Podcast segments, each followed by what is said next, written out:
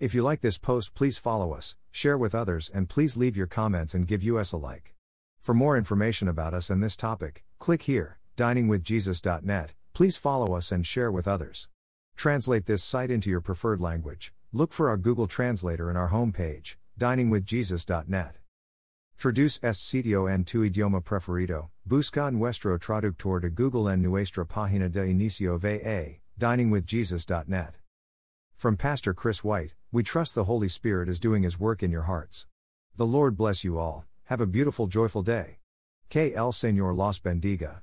It is sometimes a disconcerting truth for many Christians that even though we belong to God through faith in Christ, we still seem to experience the same problems that plagued us before we were saved. We often become discouraged and bogged down in life's cares.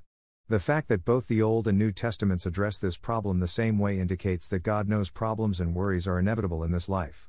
Thankfully, He has given us the same solution He gave in both Psalms and Peter's letter. Cast your cares on the Lord and He will sustain you, He will never let the righteous fall. Psalm 55:22, and cast all your anxiety on him because he cares for you. 1 Peter 5:7. Contained within these two verses are several amazing truths. God will sustain us, he will never let us fall, and he cares for us. Taken one at a time, we see first that God declares both his ability and his willingness to be our strength and support, mentally, emotionally, and spiritually. He is able, and best of all, willing, to take everything that threatens to overwhelm us and use it for our benefit. He has promised to work all things together for the good of those who love Him, who have been called according to His purpose. Even at times when we doubt Him, He is still working for our good and His glory. And He has also promised that He will allow no trial to be so great we cannot bear it in the power of Christ and that He will provide a means of escape. 1 Corinthians 10:13. By this, He means that He will not let us fall, as He promised in Psalm 55:22. The third statement, He cares for you, gives us the motivation behind His other promises. Our God is not cold, unfeeling, or capricious. Rather, He is our loving Heavenly Father whose heart is tender toward His children. Jesus reminds us that just as an earthly father would not deny his children bread, so God has promised to give us good gifts when we ask Him. Matthew 7:11.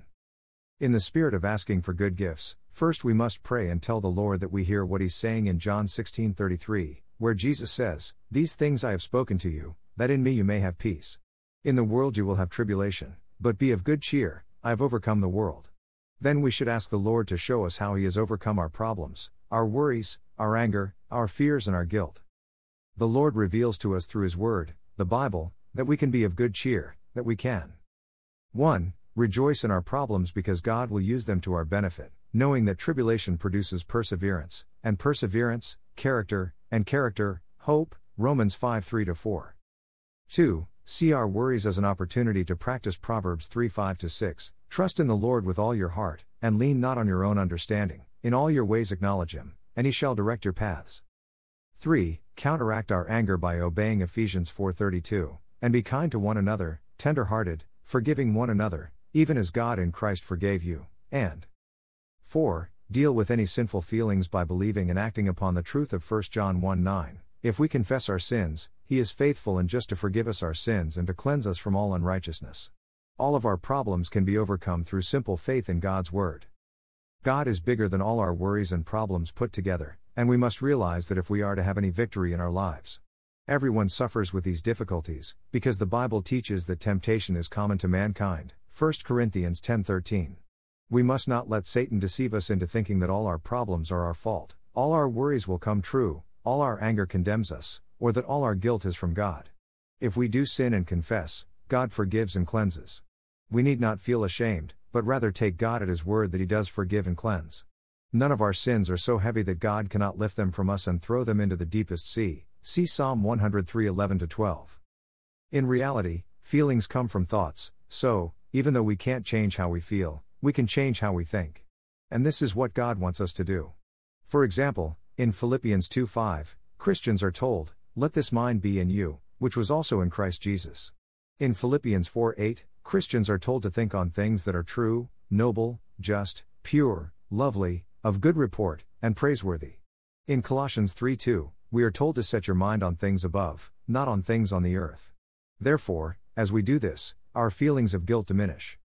So, each day, taking one step at a time, we should pray for God's Word to guide us, read or listen to God's Word, and meditate on God's Word when the problems, worries, and anxieties of life come along. The secret to giving things over to Christ is really no secret at all. It's simply asking Jesus to take our burden of original sin and be our savior, John 3:16, as well as submitting to Jesus as our Lord in day-to-day living. Thank you to Got Questions Ministries. Copyright Copyright 2002 to 2021 Got Questions Ministries. All rights reserved.